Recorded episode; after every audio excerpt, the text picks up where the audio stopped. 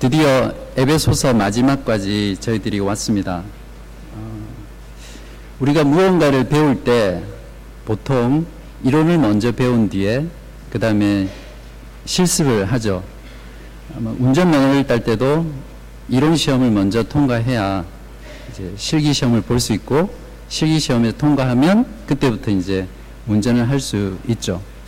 사도 바울도 마찬가지로 에베소서 편지를 쓸때 1장부터 3장까지는 이론편입니다. 쉽게 말하면. 그래서 교리에 대해서 설명하고 있고 4장부터 6장까지는 그렇게 설명한 그 이론에 따라서 어떻게 실천하며 살 것인지 그 실천에 해당하는 어, 그런 부분이 4장에서 6장입니다. 1장에서는 어, 하나님의 선택과 예정 그리고 구원의 그 놀라움들을 어, 노래 아, 찬양하고 있고 그리고 2장에서는 인간이 어떻게 구원받았는지 인간의 그런 비참한 상황들을 또 말, 말하고 있고 그리고 3장에서는 교회가 어떻게 그리스도의 죽으심으로 탄생하게 됐는지 교회의 영광에 대해서 그렇게 설명하고 있습니다.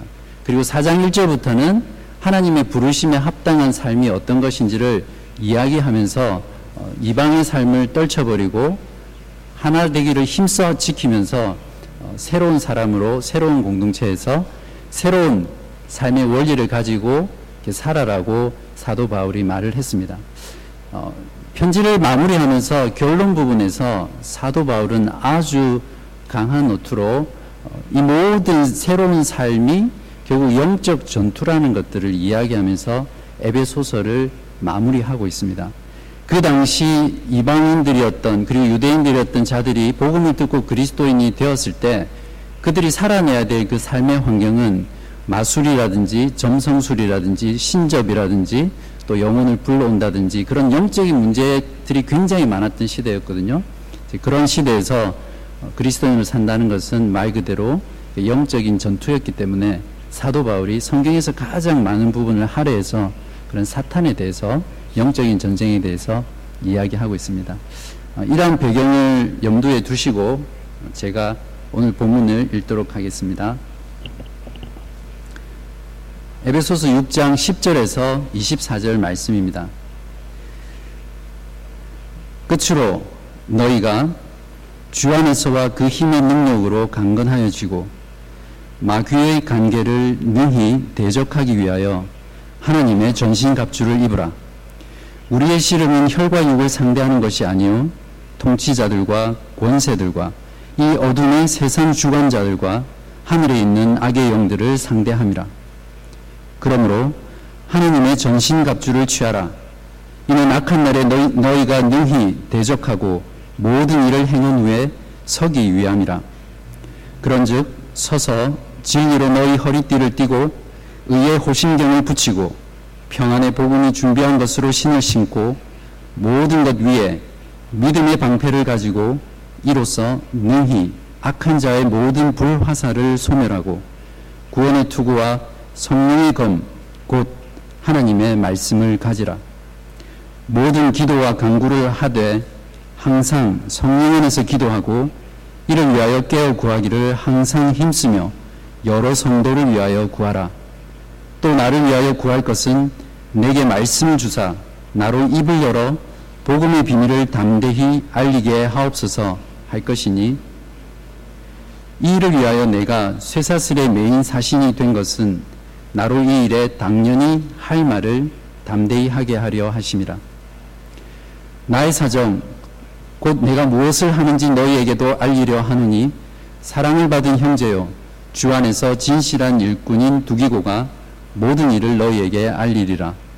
우리 사정을 알리고 또 너희 마음을 위로하기 위하여 내가 특별히 그를 너희에게 보내었노라. 아버지 하나님과 주 예수 그리스도께로부터 평안과 믿음이 겸한 사랑이 형제들에게 있을지어다. 우리 주 예수 그리스도를 변함없이 사랑하는 모든 자에게 은혜가 있을지어다. 아멘. 제가 기도드리겠습니다.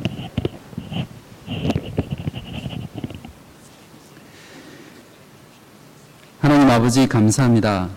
저희들에게 자비로운 말씀을 들려주시기 위해 이곳에 교회로 불러주셔서 감사합니다.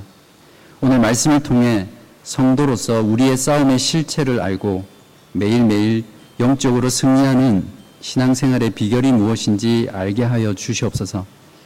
말씀을 듣지 못하게 하는 사탄의 모든 공격으로부터 저희들을 막아주시고 말씀으로 승리하는 시간 되게 하여 주시옵소서. 예수님의 이름으로 기도하옵나이다. 아멘. 어, 작년에 제가 악녀라는 한국 영화를 본 적이 있습니다. 혹시 여러분 중에 보신 분이 있는지 모르겠는데 그때 영화 대사 중에서 잊혀지지 않는 말이 있었습니다. 어, 국가정보원이었던 정보, 정보원의 조직의 간부였던 권숙이라는 어, 사람이 어, 자기를 죽이기 위해서 찾아온 킬러 수키에게 한 대사의 내용이거든요. 이렇게 말했습니다. 너는 여전히 보이는 것만 믿고 사는구나. 어, 연기를 잘 해야 되는데 잘 안 되네요. 다시 한번 해보겠습니다. 넌 여전히 보이는 것만 믿고 사는구나. 똑같습니다. 네, 그렇습니다. 대부분의 사람들은 눈에 보이는 것만 믿고 살아갑니다. 보이는 대로 판단하고 또 보이는 대로 추구하면서 살아갑니다.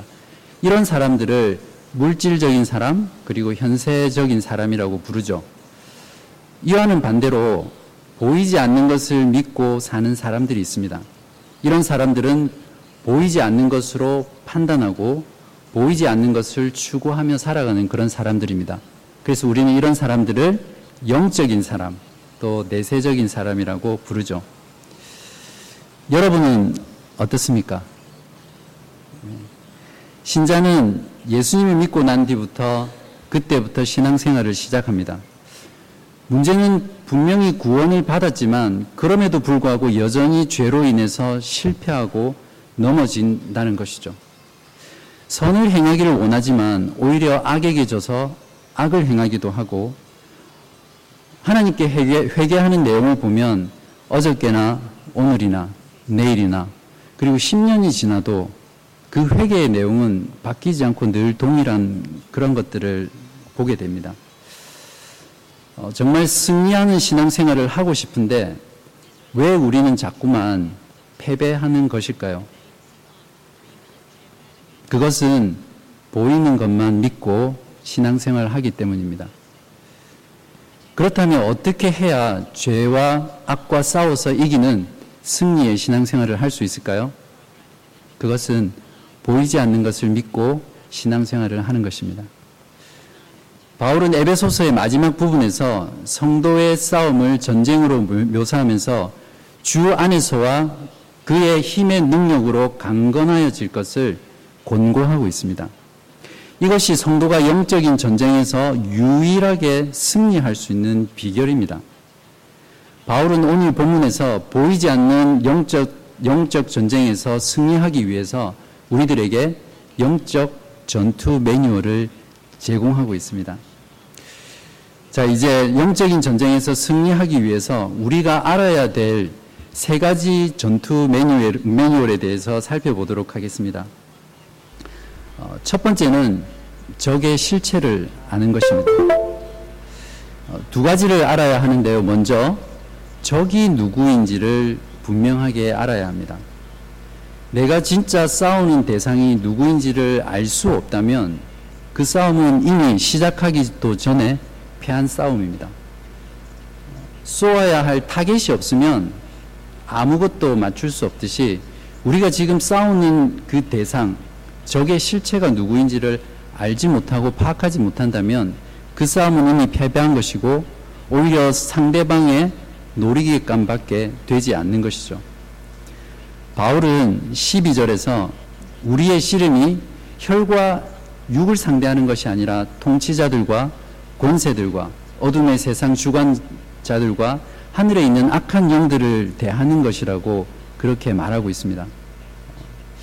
로이드 존스 목사님은 오늘날 교회가 병든 상태의 주 원인이 악마가 교회에서 잊혀진 사실 때문이라고 정확하게 지적했습니다.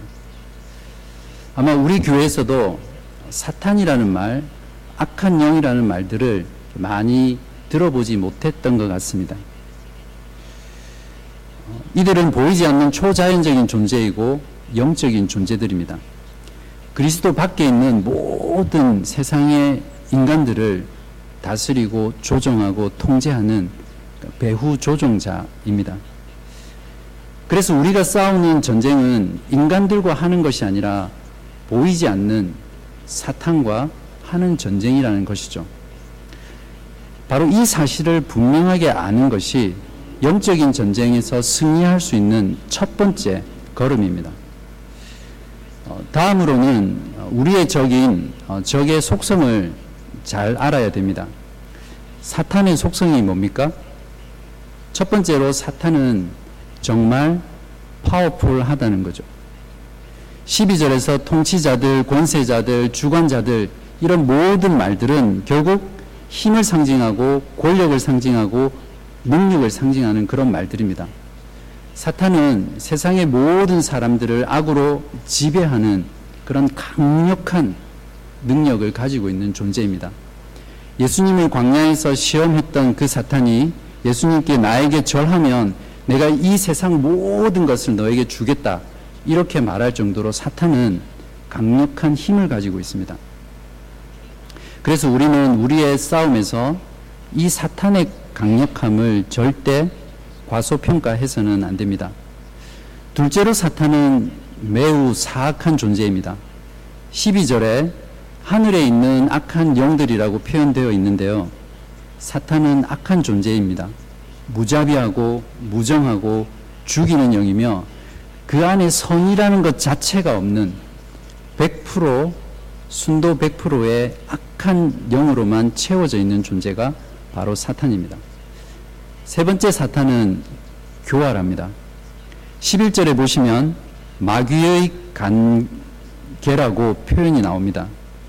이는 교묘, 교묘, 교묘하게 거짓으로 속여서 진리를 이렇게 비틀어버리고 왜곡하는 그런 것을 말합니다. 광명의 천사로 가장해서 신자를 미혹하는 영입니다. 에덴 동산에서 아담과 하와가 하와를 속여서 하나님을 반역하게 한 것도 바로 사탄의 그 교활함이었습니다. 아담과 하와는 하나님의 음성을 직접 들었고 하나님과 교제했던 그런 존재였습니다. 그리고 그들은 하나님의 형상을 따라 지음받아서 죄 없고 순결한 그런 최초의 인간이었지만 그들도 사탄에게 완전히 넘어갔습니다. 하물며 저희들이야 얼마나 그 사탄의 속임수에 잘 넘어가겠습니까? 이처럼 우리가 싸우는 전쟁의 실체인 사탄에 대해서 잘 아는 것이 사도 바울이 우리에게 주는 영적 전투의 첫 번째 매뉴얼입니다. 어, 영적 전쟁에서 승리하기 위한 두 번째 전투 매뉴얼은 하나님의 전신갑주로 완전 무장을 하는 것입니다. 바울은 11절과 13절에서 하나님의 전신 갑주를 입으라고 거듭거듭 반복해서 강조하고 있습니다. 어, 로마 감옥에서 에베소서를 썼던 사도 바울은 늘 로마 군인의 그 위용을 보면서 그들이 입었던 그 복장, 그들의 무기, 그들의 갑옷 이런 것들을 보면서 거기에 빗대어서 아까 싸우는 성도들의 성도들에게 하나님의 전신 갑주를 입어라. 하나님의 전신 갑주를 취하라. 이렇게 말하고 있습니다. 어, 뒤에 스크린에 보이는 사진을 보시면서 들으시면 좋겠습니다. 어, 바울은 모두 합해서 여섯 가지의 전신 갑주를 오늘 본문에서 제시하고 있는데요. 다섯 가지는 방어용, 한 가지는 공격용 무기입니다. 첫 번째는 진리의 허리띠입니다. 허리띠 부분을 한번 보십시오. 어, 여기서 진리란 두 가지 의미를 가지고 있습니다. 첫 번째는 하나님의 말씀의 진리입니다. 사단은 아담과 하와에게 그랬듯이 하나님의 말씀을 교묘하게 왜곡합니다. 그래서 우리는 언제나 사탄과 전쟁하기 위해서 하나님의 진리의 말씀으로 하나님의 말씀의 바른 교리로 허리띠를 띄어야 합니다. 그래야 사탄의 공격에 정면으로 맞설 수 있습니다. 또 다른 하나의 의미는 성도의 진실하고 정직하고 성실함입니다. 거짓과 속임수와 편법이 보편화되어 있는 지금 우리가 사는 시대에서 성도의 진실된 삶은 어, 거짓을 좋아하는 진실을 싫어하는 사탄을 대적하는 최상의 방어용 무기입니다. 두 번째는 의의 호심경입니다. 여기서 의라는 의미도 두 가지가 있는데요. 첫 번째는 하나님께서 예수 그리스도를 통해서 우리를 의롭다고 여겨주신 그 의로, 의로움을 말하고요. 두 번째는 성도의 도덕적인 의로움을 말합니다. 사탄은 끊임없이 하나님과 성도 사이에 의로운 관계, 그리스도를 통해서 맺어진 그 의로운 관계를 끊임없이 의심하게 만들고 공격하고 그렇게 합니다. 이때 의의 호신경은 사탄을 대적하고 그러한 사탄의 공격에 강하게 대적할 수 있는 최상의 방어용 무기이죠. 세 번째는 평안의 복음이 준비한 것으로 신을 신는 것입니다. 어, 표준 세번역에 보면 조금 다르게 번역이 되어 있는데요.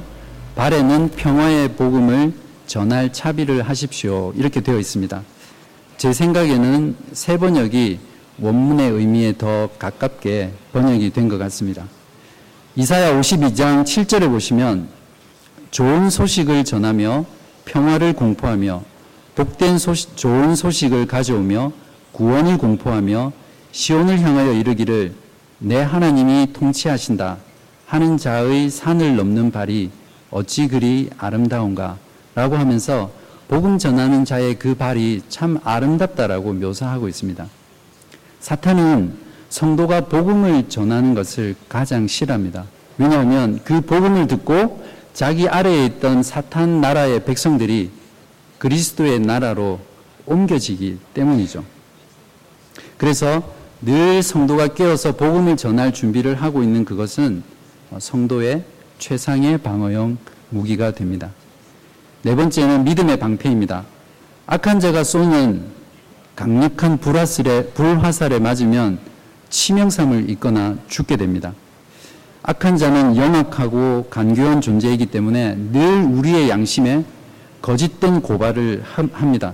잘못된 죄책감을 주고 그리고 우리가 받은 구원을 끊임없이 의심하게 만들죠. 그리고 하나님과 우리 사이를 멀어지게 하는 모든 수단을 동원해서 우리에게 달콤하게 속삭이는 그런 존재가 사탄입니다. 그렇기 때문에 사단의 방, 아, 믿음의 방패는 사탄이 쏘는 모든 불화살을 막고 그 불을 꺼트려 버릴 수 있는 최상의 방어용 무기입니다. 다섯 번째로 구원의 투구입니다. 어, 우리 몸에서 가장 중요한 부분이 머리죠. 어, 특별히 군인들의 경우에는 더 그렇, 그렇습니다. 그래서 투구가 매우 중요한데요. 로마 군인들이 썼던 투구는 그 투구 안은 어, 그 완충 작용을 할 수 있는 천이 둘러져 있어서 강한 충격에도 어, 머리에 부상을 입지 않고 또 투구의 바깥쪽에는 어, 망치나 도끼로 내리쳐도 어, 들어가지 않을 정도로 단단한 재료로 되어 있다고 합니다. 사탄은 언제나 우리의 구원의 문제를 가지고 공격합니다.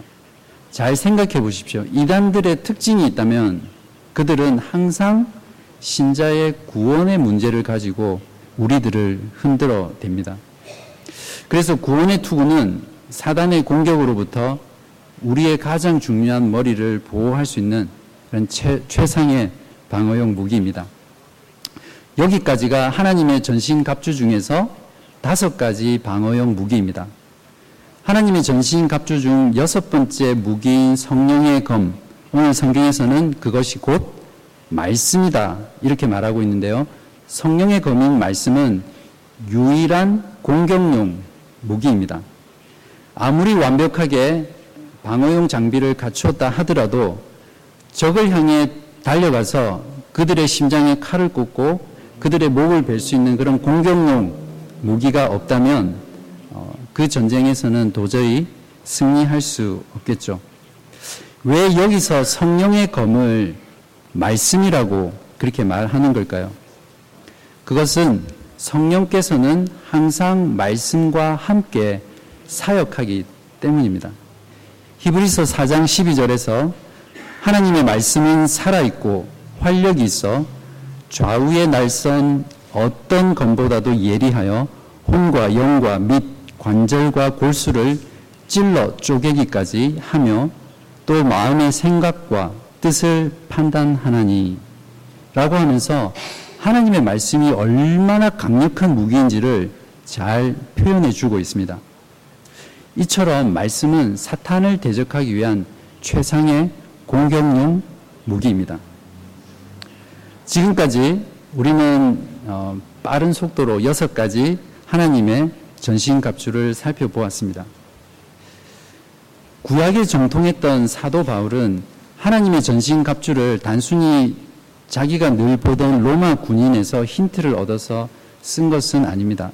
사실 바울이 말하는 이 여섯 가지 전신 갑주의 개념은 모두가 구약 성경에서 특별히 이사야서에서 예수 그리스도를 가리키는 말씀들로부터 가져온 것입니다. 즉 여섯 가지 하나님의 전신 갑주는 예수 그리스도의 성품과 예수 그리스도의 사역을 어, 상징하는 그러한 것들입니다. 예수 그리스도 자신이 의와 진리 되시고 평안의 복음 되시며 믿음의 대상이며 믿음을 주시는 분이십니다. 또한 우리의 구원자이시며 성육신하신 말씀이시죠. 예수 그리스도 그분이야말로 자기 백성을 위해서 홀로 나가셔서 사탄과 싸우시고 승리하시는 우리의 대장 되시는 분이십니다. 전신갑주는 그래서 메시아에게 속한 것이며 메시아가 하나님 백성이 우리들에게 주는 것입니다. 그러므로 우리는 예수 그리스도 안에서만 하나님의 전신갑주를 받을 수 있는 것이죠.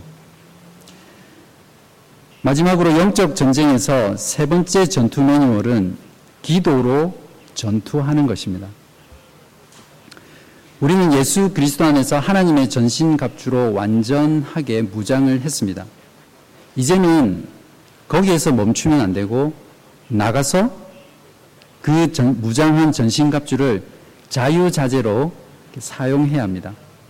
그렇게 하기 위해서는 어떻게 해야 합니까? 그것은 기도를 사용하는 것입니다. 바울은 오늘 본문에서 세 절이나 할애할 만큼 기도에 대해서 강조하고 있습니다. 왜 사도 바울은 영적인 전투에서 기도를 이렇게 강조하고 있는 것일까요? 그것은 기도는 성도가 소유할 수 있는 최상의 공격력, 무기이기 때문입니다. 바울은 지금 기도를 하나님의 여섯 가지 전신 갑주에다가 추가로 더해서 일곱 번째 무기를, 무기라고 제시하고 있는 것이 아닙니다. 기도는 사실상 하나님의 여섯 가지 전신갑주 모두에 스며들어 있는 하나님의 무기입니다. 18절에 보시면 성령 안에서 기도하라고 하고 있습니다.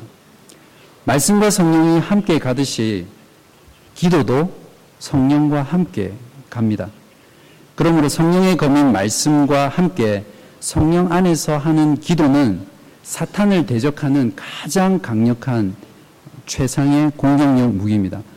그래서 성도는 신앙생활을 할 때 이 말씀과 기도가 함께 가야 합니다.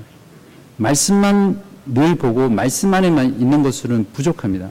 말씀과 함께 기도해야 되는 것이죠. 또한 기도라는 무기를 잘 사용하기 위해서는 기도 매뉴얼이 필요합니다. 바울은 18절부터 20절까지 이를 제시해 주고 있는데요. 어, 이 부분 우리가 다 같이 한번 읽어 보겠습니다. 18절부터 20절까지입니다. 시작. 모든 기도와 간구를 하되 항상 성령 안에서 기도하고 이를 위하여 깨어 구하기를 항상 힘쓰며 여러 성도를 위하여 구하라. 또 나를 위하여 구할 것은 내게 말씀을 주사 나로 입을 열어 복음의 비밀을 담대히 알리게 하옵소서 할 것이니 이를 위하여 내가 쇠사슬의 메인 사신이 된 것은 나로 이 일에 당연히 할 말을 담대히 하게 하려 하십니다. 아멘.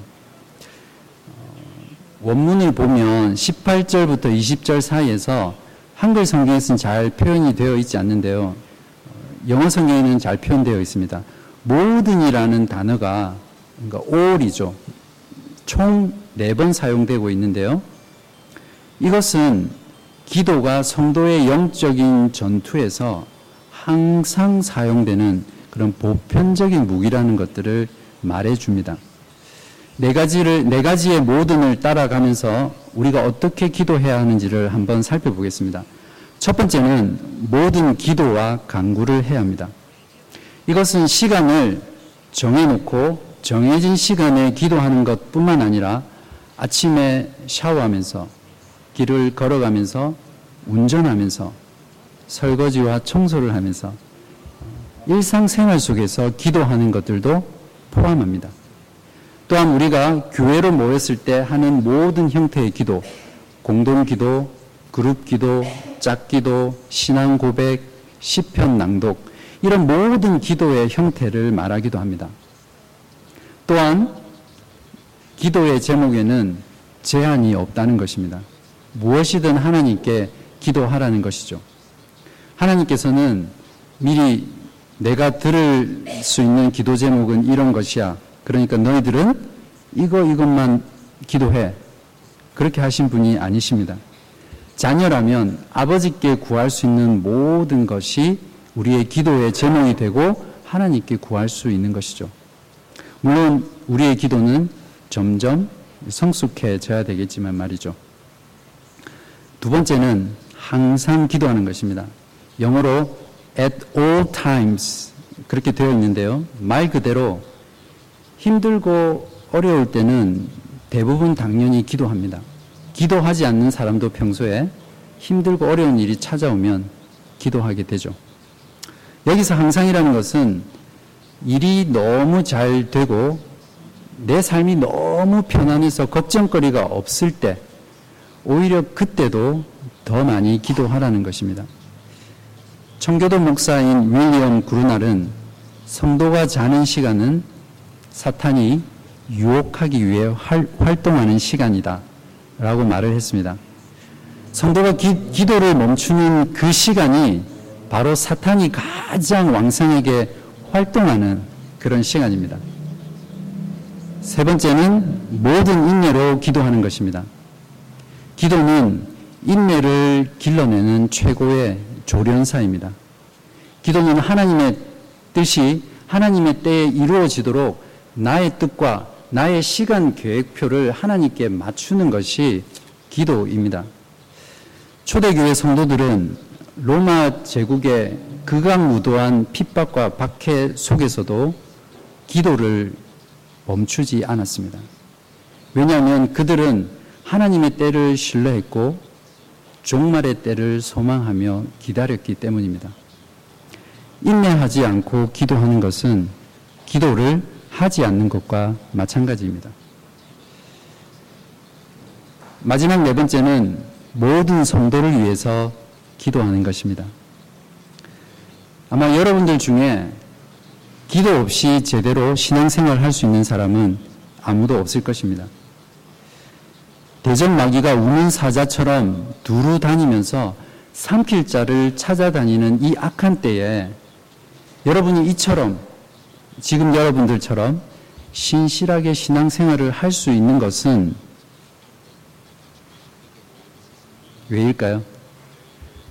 바로 여러분들을 위해서 기도하는 다른 성도들이 있기 때문입니다. 믿으십니까? 우리의 기도의 중심에는 항상 다른 모든 성도들을 위한 기도가 있어야 합니다. 여러분은 여러분 자신과 여러분의 가족 말고 다른 성도들을 위해서 얼마나 기도하고 계십니까?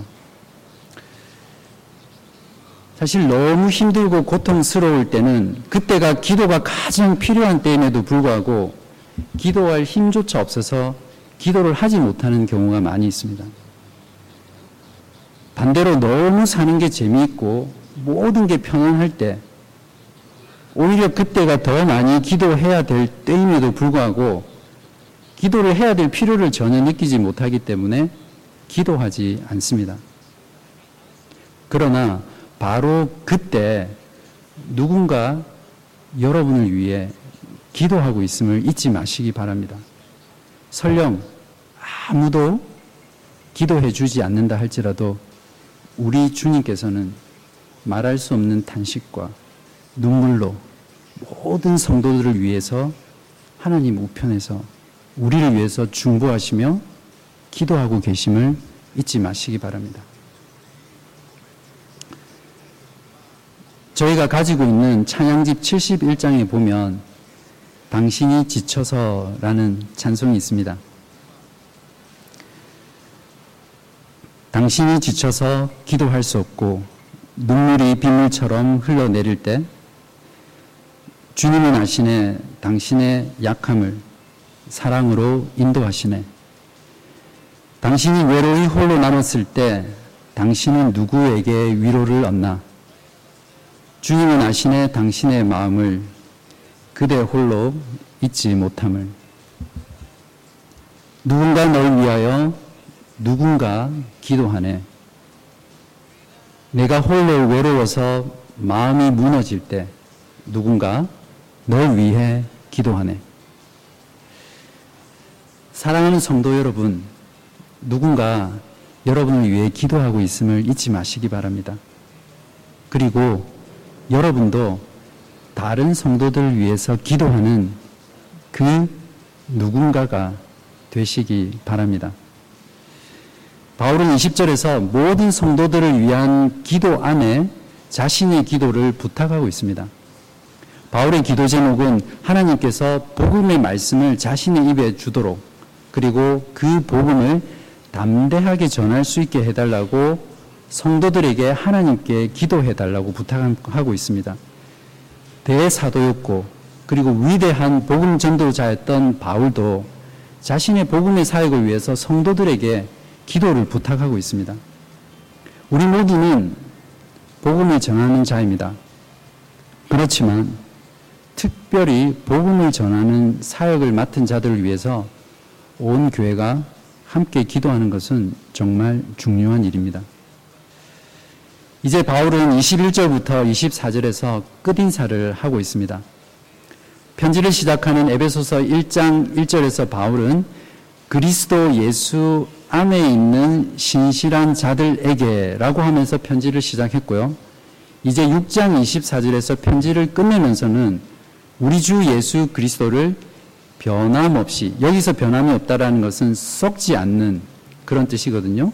변함없이 사랑하는 모든 자에게 편지하노니 되어 있습니다. 그렇습니다. 성도란 그리스도 예수 안에 있고 주 예수 그리스도를 변함없이 사랑하는 자입니다. 성도라 불리는 여러분, 여러분은 정말 우리 주 예수 그리스도 안에 계시고 우리 주 예수 그리스도를 어제나 오늘이나 내일이나 변함없이 사랑하고 계십니까? 에베소서 전체의 결말 부분이 시작되는 오늘 본문의 6장 10절을 한번 보시기 바랍니다. 바울은 끝으로라는 말로 시작하고 있는데요. 이전 한글 성경에는 이 단어를 종말로라고 표현하고 있습니다. 저는 이 단어가 원문의 의미를 잘 반영하고 있다고 생각하는데요. 끝으로라는 말은 원문에서 사전을 찾아보면 이제 남은 것은 남아있는 시간 동안이라는 말이죠. 그렇게 하면서 영적 전투와 마지막 성도의 삶에 대해서 이야기하고 있거든요. 우리는 이미 예수 그리스도를 믿고 구원을 받은 성도들입니다. 그러나 우리에게는 아직 남아있는 시간이 있습니다. 우리는 주님이 오시는 그날까지 사탄을 대적하고 사탄에게 지지 말고 악에 지지 말고 강하게 서서 사탄을 막아서야 합니다. 사탄을 대적해야 합니다. 바로 이 시간들이 우리가 지금 살아가야 할 종말의 시간들입니다. 세상 사람들처럼 보이는 것만 믿, 지 말고 보이지 않는 것을 믿고 사시기 바랍니다. 보이지 않는 것을 소망하며 세상이 보지 못하는 것들을 보면서 살기 바랍니다. 우리의 싸움은 눈에 보이는 혈과 육의 싸움이 아니라 보이지 않는 사탄과의 영적 전쟁임을 분명히 아시기 바랍니다. 사탄은 정말 강력하고 사악하며 교활합니다. 우리가 싸우는 그 전쟁의 실체와 적의 실체를 분명히 아는 것이 승리의 비결입니다. 그런 악한 영들을 대적하고 강하게 서기 위해서 우리는 예수 그리스도 안에서 하나님의 전신갑주로 완전 무장을 해야 합니다. 하나라도 빠지면 안 됩니다. 그리고 말씀과 기도라는 최상의 공격력 무기로 나가서 전투하시기 바랍니다. 에베소서 2장 5절과 6절에 보시면 허물로 죽은 우리를 그리스도와 함께 살리셨고 또 함께 일으키사 그리스도 예수 안에서 함께 하늘에 앉히시니라고 성경은 선언하고 있습니다. 우리는 승리를 쟁취하기 위해서 사탄과 지금 싸우고 있는 것이 아닙니다. 그리스도께서 이미 승리한 싸움을 그리스도와 함께 싸우고 있는 것이죠. 왜냐하면 사탄은 분명히 패배했음에도 불구하고 패배를 인정하지 않고 여전히 지금도 하나님의 교회와 하나님의 성도들을 대적하고 공격하고 있기 때문이죠. 그래서 지상의 교회는 전투하는 교회입니다. 그리고 전투하는 교회의 성도인 우리들은 항상 전투 중입니다. 즉, 항상 전투 모드에 있다는 것이죠. 전투 중에 있는 성도 여러분, 오늘 말씀이 가르쳐 준 영적 전투 매뉴얼을 잘 익혀서 날마다 승리하는 그런 멋진 신앙생활 하시기를 주님의 이름으로 기도드립니다. 기도 드리겠습니다. 하나님 아버지 감사합니다. 우리의 싸움의 실체를 알게 해주셔서 더욱 감사합니다. 우리의 구주 되시며 대장 되신 예수 그리스도 안에서 하나님의 전신 갑주를 입고 말씀과 기도로 힘있게 전투하는 저희들 되게 하여 주시옵소서. 그래서 주님께서 다시 오시는 그날까지 우리가 싸워야 할 싸움을 다 싸우고 영원한 승리를 그리스도와 함께 쟁취하는 저희 모든 성도들 되게 하여 주시기를 예수 그리스도의 이름으로 기도하옵나이다. 아멘.